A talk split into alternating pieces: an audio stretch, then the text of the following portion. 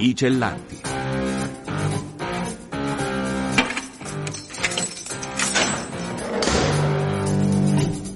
Liberi di raccontare storie dal carcere.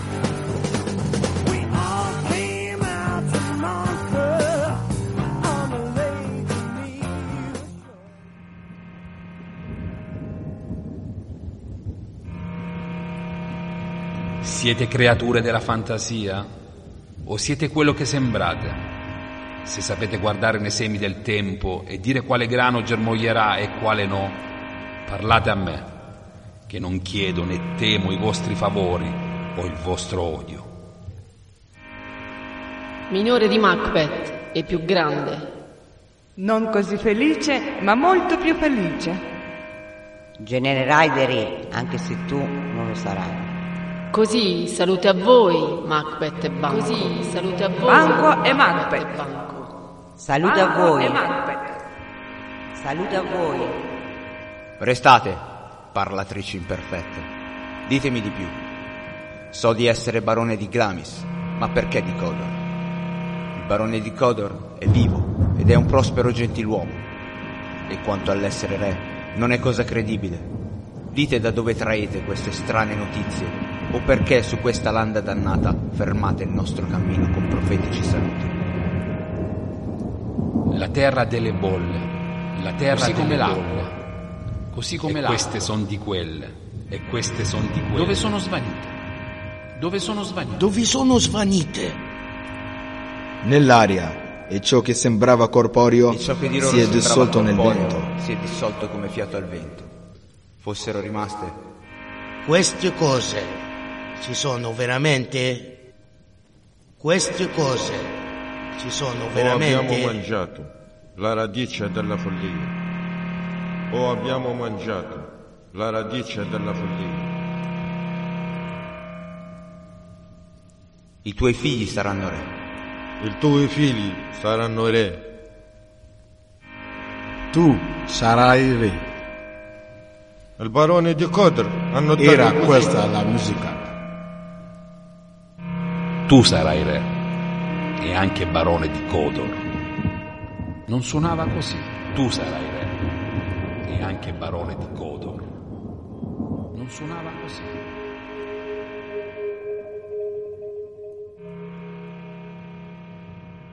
Amici radioascoltatori, ben ritrovati da Roberta Barbi. Quelle che avete appena ascoltato sono le voci dei detenuti attori della casa circondariale Sant'Anna di Modena e della casa di reclusione di Castelfranco Emilia che hanno dato vita a Macbeth alla radio, il radiodramma iniziato il 23 settembre e che fino all'11 novembre andrà in onda ogni sabato alle 18 su Cosmic Fringe Radio. Il Macbeth è l'opera conclusiva della trilogia shakespeariana che il Teatro dei Venti ha portato avanti nei due istituti di pena emiliani e che ha visto nei mesi scorsi i detenuti cimentarsi con il Giulio Cesare e l'Amleto, che il mese prossimo torneranno in scena al nuovo Teatro delle Passioni di Modena nell'ambito della stagione di Emilia Romagna Teatro Fondazione. Un'esperienza originale ma non nuova, quella del radiodramma, nata quasi per caso durante la pandemia e che negli anni ha prodotto due format di successo, l'Odissea in carcere e le favole di Gianni Rodari con le residenze per anziani. Per questo nuovo progetto il montaggio audio è stato affidato a Danilo Faiulo, mentre l'adattamento del testo e la voce narrante è quella dell'attore e formatore teatrale Massimo Don, che al microfono dei Cellanti racconta questo Macbeth così particolare.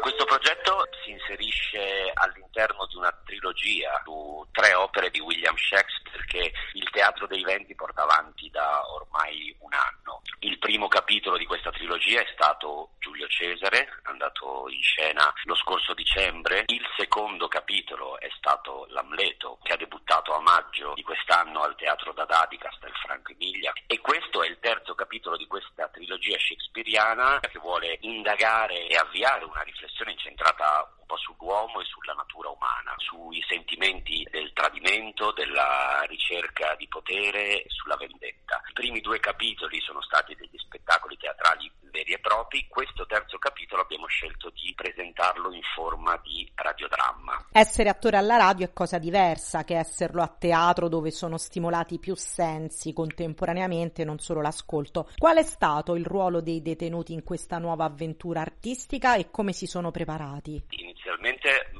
ho tenuto un eh, laboratorio di lettura espressiva sull'utilizzo della voce e sull'interpretazione di un testo letto ad alta voce. In questo lavoro corale che abbiamo sentito, infatti, ogni voce è unica nel suo genere, di conseguenza ogni lettura è unica. Avete sentito degli accenti provenienti da, da ogni parte del mondo, dei ritmi, delle intonazioni e dei timbri di voce molto diversi. Questo progetto appunto ci ha permesso di fare un lavoro sul testo, concentrarci sulla parola scritta e di approfondire lo studio sull'uso della voce e sull'espressione sonora. Come anticipava, il Macbeth è parte di una trilogia shakespeariana che il Teatro dei Venti ha portato all'interno degli istituti di pena di Modena e Castelfranco. Questo, se non sbaglio, è stato il terzo capitolo e per il futuro? I due primi capitoli hanno debuttato nei mesi scorsi in una prima versione studio, nel mese di novembre ci sarà il debutto ufficiale di questi due spettacoli al nuovo Teatro delle Passioni che riapre ora. Andrà in scena il Giulio Cesare dal 16 al 19 novembre e la settimana successiva dal 23 al 26 novembre tornerà in scena l'Amleto con gli attori della casa di reclusione di Castelfranco Emilia. Shakespeare in carcere, voi siete la dimostrazione che è possibile. Ci racconta come avete visto cambiare in questi anni gli ospiti approcciandosi a capolavori del genere che magari prima non conoscevano? Io sono un attore che tutti i giorni entra in carcere e mi trovo a lavorare con dei non attori che lavorano in un contesto con dei professionisti dove di fatto facciamo teatro, portiamo la magia del teatro in quei luoghi e la bellezza in un posto che troppo spesso bellezza non conosce. Noi non abbiamo un approccio di tipo educativo e terapeutico, ma è semplicemente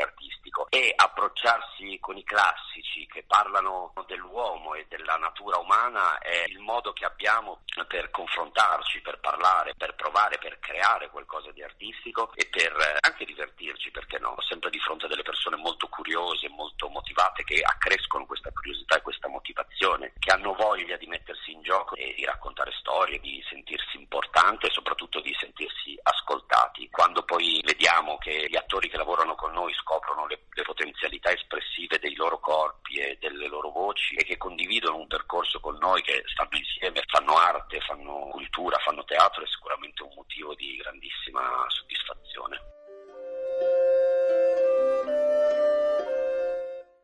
E dalla radio alla scrittura si è conclusa nei giorni scorsi la sedicesima edizione del premio Carlo Castelli, il concorso letterario riservato ai racconti dei detenuti di tutta Italia, che quest'anno aveva come tema Diario dentro, pensieri dalla mia cella. Al primo posto, con il consenso unanime della giuria che l'ha scelto tra i 220 testi pervenuti, Quelle mani sfiorite, scritto da una ristretta, seguito da Scene di una prigionia e da I sé. Quest'anno la premiazione si è svolta all'interno della casa circondariale Lorusso e Cotugno di Torino ed è stata il coronamento dell'edizione del 25 anniversario dalla scomparsa di Carlo Castelli, il volontario penitenziario a cui il riconoscimento è dedicato. Ad arricchire la manifestazione anche altri due momenti di condivisione, l'incontro con le comunità e le cooperative che si occupano del reinserimento sociale dei detenuti, intitolato Carcere fuori, realtà oltre le mura, e Il carcere visto da fuori, corso di formazione per giornalisti a cura dell'UXI, l'Unione Cattolica Stampa Italiana. Ascoltiamo dalla voce di Paola Da Ross, presidente nazionale della Società San Vincenzo De Paoli che promuove l'iniziativa, come è andata questa nuova edizione.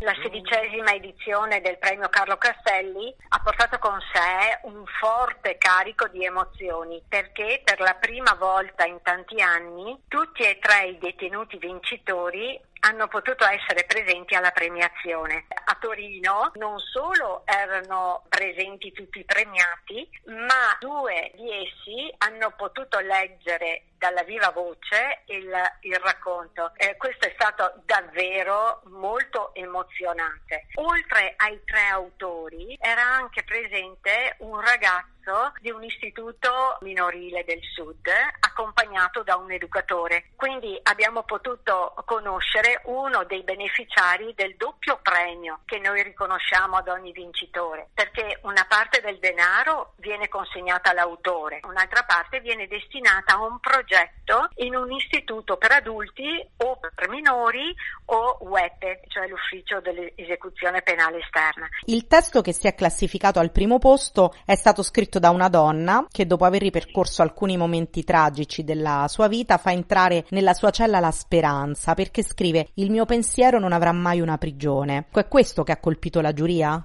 Ci sono arrivati 220 elaborati, storie di carcere, ma non solo, storie di introspezione che hanno permesso proprio agli autori di guardarsi dentro. Questo cammino non può che avere come orizzonte la speranza. È un brano scritto molto bene, ma soprattutto molto intenso e molto sofferto. Nonostante la gravità dei fatti che l'autrice narra, lascia intravedere quella luce di speranza che tante volte non è quella eh, di riottenere ottenere la libertà dalle pareti di una cella, ma proprio quella di poter riconquistare una libertà interiore. Negli altri elaborati premiati anche problematiche forti come la consapevolezza della povertà spirituale che purtroppo regna in carcere e il dramma dei suicidi chi si toglie la vita ovviamente si sente solo, privato di quella speranza di cui parlavamo poco fa e eh, vengono in mente le parole di Papa Francesco che dice le carceri dovrebbero sempre avere una finestra e un orizzonte anche quando la pena è perpetua. Nessuno può cambiare la propria vita se non vede un orizzonte. Il tema del concorso quest'anno invitava a mettere su carta i propri pensieri più intimi proprio come in un diario. Ora questi verranno diffusi attraverso l'antologia e con letture nelle scuole, nei seminari per consolidare quel fondamentale legame legame tra dentro e fuori. Il premio Carlo Castelli non si esaurisce con eh, la giornata della premiazione, quindi davvero io sono fermamente convinta che il nostro concorso letterario abbia anche una valenza pedagogica. Il racconto dell'esperienza carceraria è capace di incoraggiare i più giovani a prendere le distanze dalla tentazione di delinquere.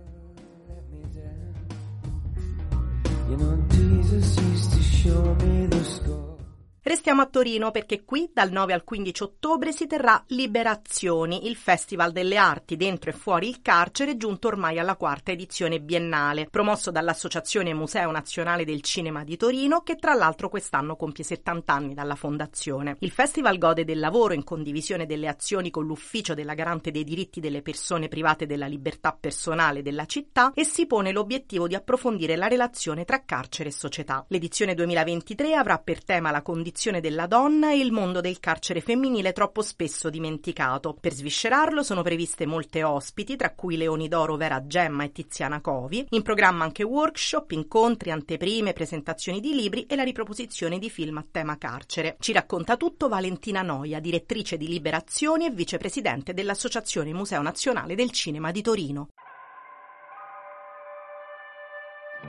You'll be the saddest part of me quest'anno cade fra l'altro il nostro appunto settantesimo anniversario come Associazione Museo Nazionale del Cinema, contraddistinta da una grande passione per il cinema ma anche un'attenzione continua ai temi sociali. Quest'anno abbiamo deciso di dedicarla alle donne, quindi alle donne detenute, ci saranno diversi focus e soprattutto anche la maggior parte delle nostre ospiti quest'anno sono tutte donne che hanno qualcosa da dire in merito al tema del carcere. Al centro della Kermesse, come ci anticipava, la questione femminile in carcere carcere, potremmo definirla così. Per le donne, tra l'altro, la pena è ancora più dura quando sono madri. Certo, perché ricordiamo che nel nostro paese sono presenti gli ICAM, ovvero gli istituti di custodia attenuata per le madri, ove in talune situazioni particolarmente complesse le madri detenute portano con sé bambini dagli 0 ai 6 anni in carcere con loro ed è questa una condizione che è assolutamente in contrasto con quelli che sono i diritti fondamentali, condizioni assolutamente improbabili per la crescita di bambini piccoli, così come anche la condizione delle donne detenute, poiché in Italia le donne detenute sono una percentuale della popolazione molto detenuta molto bassa. Significa un carcere non disegnato proprio architettonicamente e a livello di, di esigenze per le donne, poche carceri che hanno delle sezioni femminili, quindi sparpagliate per tutto il territorio italiano, quindi parliamo spesso anche di donne che recidono completamente i loro legami familiari. Perché secondo lei il mondo del carcere femminile è il più ignorato, il più dimenticato? Penso che come siano ignorate diverse diseguaglianze all'interno della nostra società rispetto ai diritti delle donne. Il Festival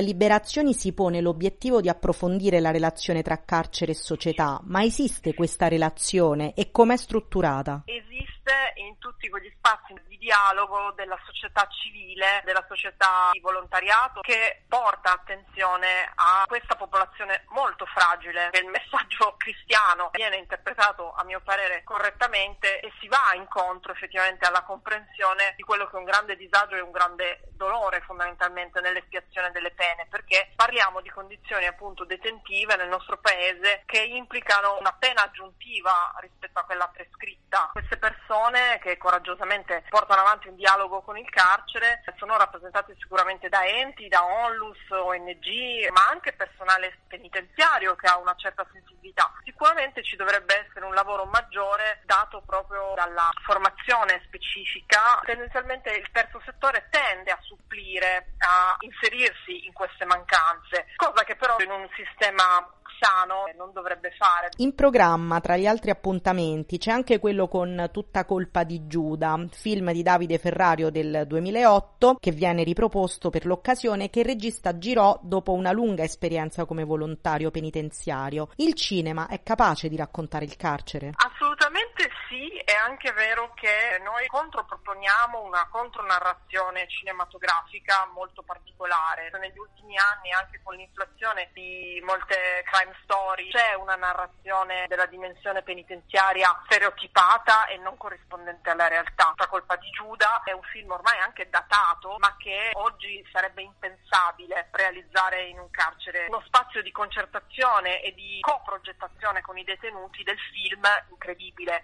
Noi facciamo continuativamente laboratori artistici in carcere e notiamo un restringimento sempre più dell'azione e della possibilità di dialogare e di far partecipare la popolazione detenuta attivamente alla co-creazione di alcune attività. C'è secondo me un'attenzione costante del mondo artistico a questo universo, sicuramente parliamo di perle rare.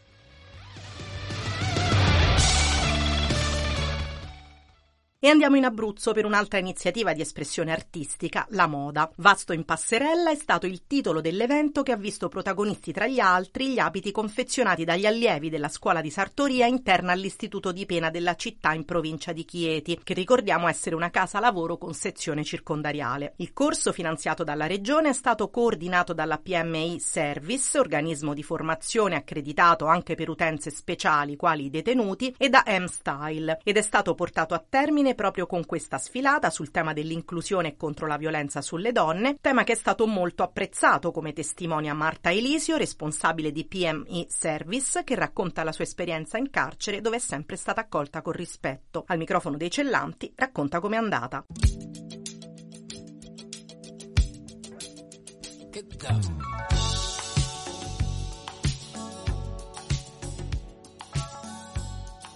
La sfilata è stata veramente emozionante. C'è stato un lavoro di preparazione all'interno dell'istituto dove il docente quotidianamente all'inizio ha formato i detenuti affinché potessero avere gli strumenti per predisporre i capi. Poi i ragazzi, ovviamente carichi di impegno di tanta volontà, hanno contribuito alla realizzazione di questi capi. I detenuti sono stati fantastici, hanno mostrato impegno e dedizione. Purtroppo siamo riusciti a far essere presenti solo tre dei dieci partecipanti al percorso formativo, però è un piccolo passo. Speriamo che con un lavoro proficuo tutti i detenuti che hanno partecipato al percorso formativo possano in qualche maniera esplicitare all'interno tutte le attività svolte. Che tipi di abiti hanno realizzato gli ospiti della Casa Lavoro di Vasto? Hanno realizzato dei capi sicuramente di alta moda, sia per tutti i giorni che abiti da sera. E in realtà la sfilata aveva uno sfondo altamente sociale perché era contro la violenza sulle donne e quindi all'interno ci sono stati proprio degli abiti studiati con i colori simbolo, ad esempio il rosso, proprio del contrasto alla violenza. E I detenuti sono stati veramente molto sensibili a questa tematica. Si è trattato anche di un evento a tema per sensibilizzare il pubblico sul tema appunto dell'inclusione e del contrasto alla violenza contro le donne. In proposito, i detenuti hanno anche sfilato sul palco con delle scarpette rosse. Esattamente, hanno depositato prima dell'inizio della sfilata, quindi prima della passerella delle modelle, queste scarpette rosse ai piedi del palco, che poi in conclusione sono state riprese dagli stilisti e dalla modella che indossava un abito da sera appunto del colore rosso. Com'è nata l'idea della sartoria? Perché fare formazione proprio nel campo della moda in un carcere? È nata proprio dall'impulso della regione Abruzzo perché il progetto a cui abbiamo partecipato ci vincolava delle tematiche specifiche, tra le quali appunto quello di sartoria. I detenuti poi hanno potuto scegliere due percorsi formativi nello specifico, uno è manutentore del verde e l'altro sartoria, quindi alcuni di loro si sono indirizzati direttamente, si sono iscritti a questo percorso. Il fare, il veder creare, il lavorare su un capo è anche una forma del costruire che porta a un lavoro compiuto e per loro è molto importante. Avete anche altri progetti nel cassetto che coinvolgeranno istituti di pena? Stiamo lavorando affinché la regione Abruzzo apra in qualche maniera il piano GOL. Sono varie attività all'interno del piano GOL, tra le quali anche le attività formative, quindi diciamo che è finanziato dal PNRR e quindi devo dire che si stanno adoperando molto affinché anche i detenuti possano usufruire di questa misura di formazione. Stiamo cercando di attivare anche fondi interprofessionali all'interno dell'istituto. Io penso che la formazione professionale sia uno strumento ottimale affinché il detenuto possa in qualche maniera rimettersi in gioco, uscire all'esterno e riparare anche al reato commesso. Ed ora alcune notizie in breve. Prima classificata la squadra della polizia penitenziaria, alle sue spalle la squadra degli operatori, terze le ragazze dell'Atletico Diritti di Re Bibbia e quarta la formazione dell'Associazione Miti dello Sport. Si è conclusa così la seconda edizione della quadrangolare di calcio A Re Bibbia scendiamo in campo per la pace, disputata all'interno della sezione femminile del carcere romano e promossa tra gli altri da Prison Fellowship Italia. In occasione della giornata nazionale della psicologia, invece, la Compagnia della Fortezza, nata nel carcere di Volterra, va in scena al Teatro Cinema La Compagnia di Firenze con il concerto spettacolo Il figlio della tempesta di e con Andrea Salvatori e Armando Punzo, fondatore della compagnia. E ora a Caltanissetta, dove in occasione della festa di San Francesco d'Assisi, promotore di pace e fratellanza, si è svolto un incontro di sensibilizzazione sul tema delle vittime, tra i giovani dell'Istituto di Pena Minorile della città e due classi del liceo classico coreutico VII. Tra le testimonianze di giustizia riparativa, quella dei genitori di Aldo Naro, il giovane medico ucciso nel 2015 a Palermo. E con queste notizie in breve si conclude il nostro spazio di oggi. Roberta Barbi vi saluta e vi ricorda che potete riascoltare questa puntata e tutte le precedenti collegandovi al sito www.vaticanews.va nella pagina dedicata ai cellanti Storie di vita oltre le sbarre, dove troverete tutti i nostri podcast, oppure scaricando la nostra app sul vostro smartphone. Appuntamento alla prossima settimana per una nuova puntata dei cellanti, liberi di raccontare storie dal carcere. I cellanti.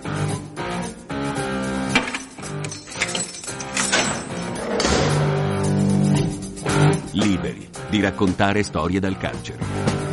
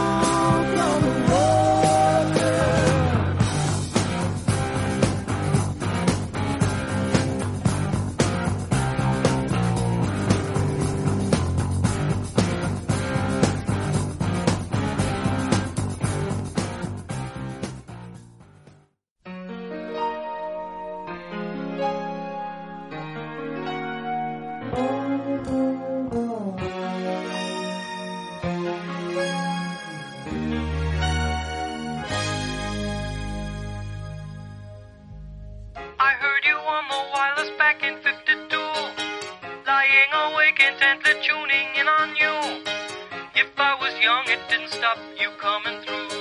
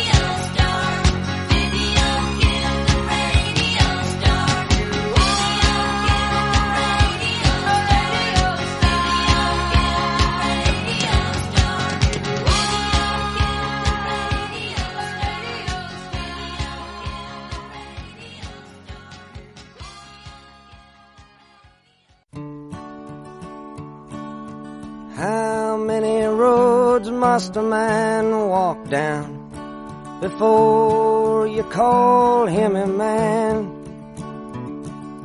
How many seas must the white dove sail before she sleeps in the sand?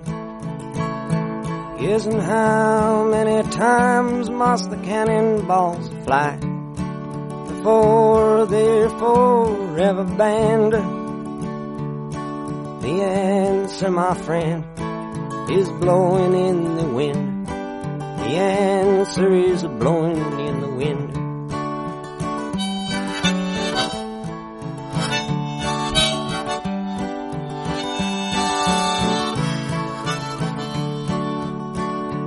Yes, and how many years can a mountain exist before it is washed to the sea? Yes, and how many years can some people exist before they're allowed to be free? Yes, and how many times can a man turn his head and pretend that he just doesn't see? The answer, my friend, is blowing in the wind. The answer is blowing in the wind.